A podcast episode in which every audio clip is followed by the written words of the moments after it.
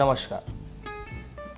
आज जो मैं आपको कहानी सुनाने के लिए जा रहा हूँ, उस कहानी का शीर्षक है दूसरी पारी। और मैं आपका अपना नीलेश पाल। सुबह के साढ़े पाँच बज रहे थे। अंधेरा भी छटा नहीं था। बाहर निपट शांति थी।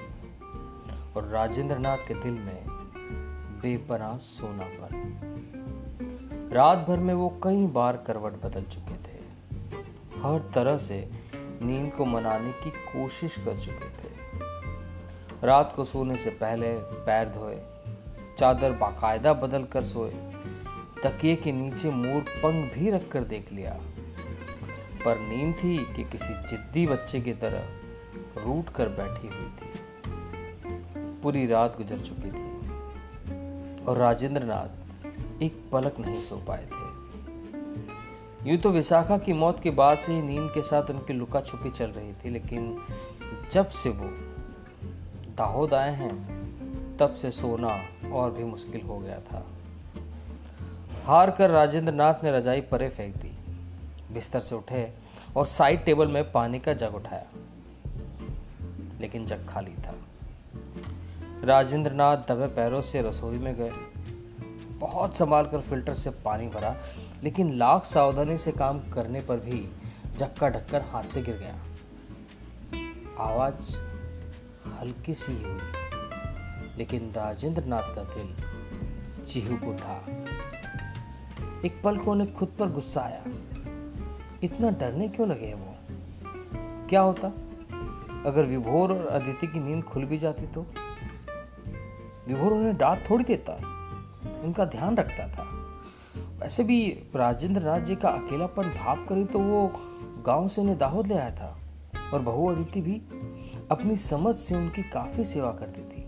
घर में सारी सुख सुविधा, घर में सारी सुख सुविधाएँ थी। लेकिन राजेंद्र नाथ अपना मन रमा नहीं पा रहे थे। दिन भर करने को कुछ होता नहीं था। जान पहचान का कोई नहीं था।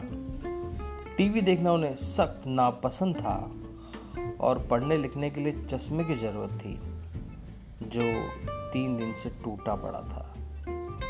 विभोर और अदिति दोनों व्यस्त रहते थे, इसलिए उन्हें चश्मा बनवाने के लिए कहने की हिम्मत नहीं हुई।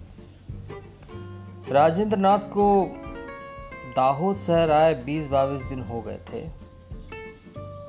लेकिन मुश्किल से दो बार ही वो घर से बाहर गए थे। एक बार जब अदिति उन्हें बाज़ार ले गई थी, उनके लिए कपड़े खरीदवाने, और दूसरी बार विभोर कॉलोनी के पार्क तक चक्कर लगवाया था। पानी पीकर राजेंद्र नाथ फिर से अपने कमरे में आ गए। उन्हें चाय की ज़बरदस्त तलब हो रही थी। खुद चाय बनानी आती थी, लेकिन आज उनकी हिम्मत नहीं हो रही थी। आवाज़ से विभोर और अदिति की नींद ना खुल जाए, शायद उन्हें यह डर होगा। इसलिए बैठे रहे। सिर में थोड़ा दर्द हो रहा था। सोचा थोड़ी देर खुली हवा में सांस ही ले लें। तो राजेंद्र नाथ जी उठे, अपना बिस्तर झाड़ा, हवाई चप्पल पहने और घर से बाहर निकल गए। पार्क का रास्ता कुछ कुछ याद था।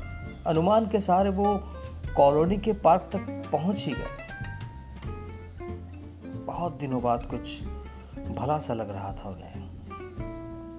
सूरज अब भी नहीं निकला था, लेकिन अंधेरा थोड़ा कम हो गया था।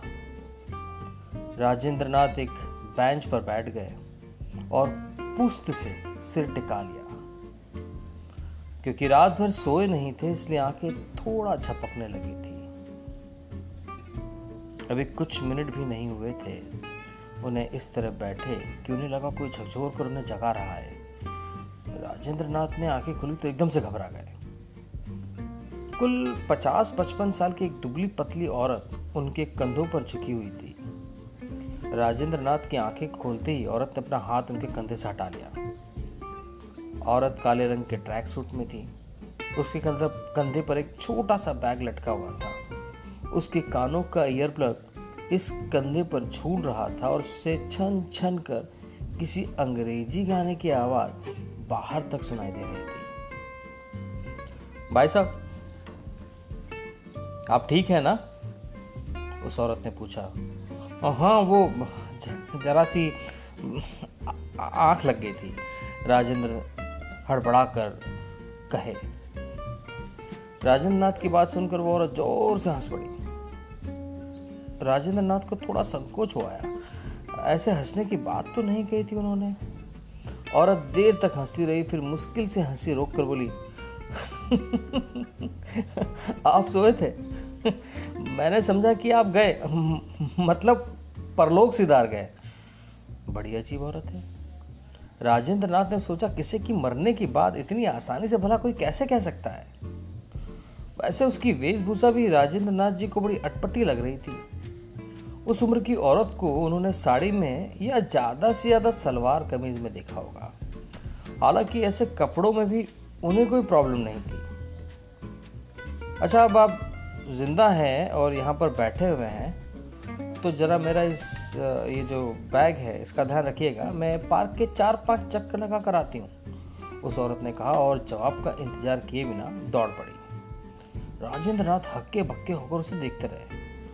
थोड़ी देर बाद पसीना पोछती, हाँपती हुई वो औरत वापस लौटी और राजेंद्र नाथ के बगल में आकर बैठ गई। वैसे भाई साहब, पार्क में आकर बैठ जाने का कोई मतलब नहीं है।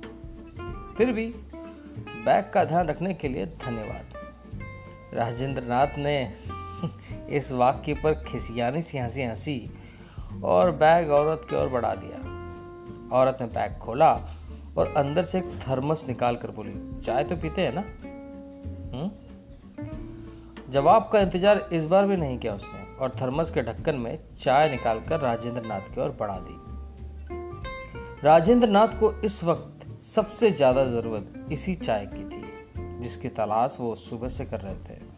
उन्होंने संकोच को कोने में रखा और चाय का ढक्कन पकड़ लिया। अगले आधे घंटे में राजेंद्र नाथ दो बार चाय पी चुके थे और ये जान चुके थे कि इस औरत का नाम सुधा है।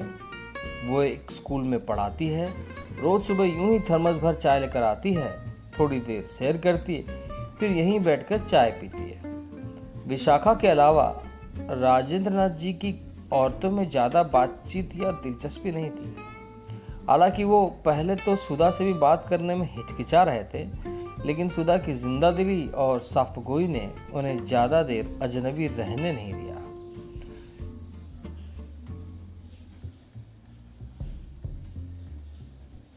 कहानी अभी बाकी है।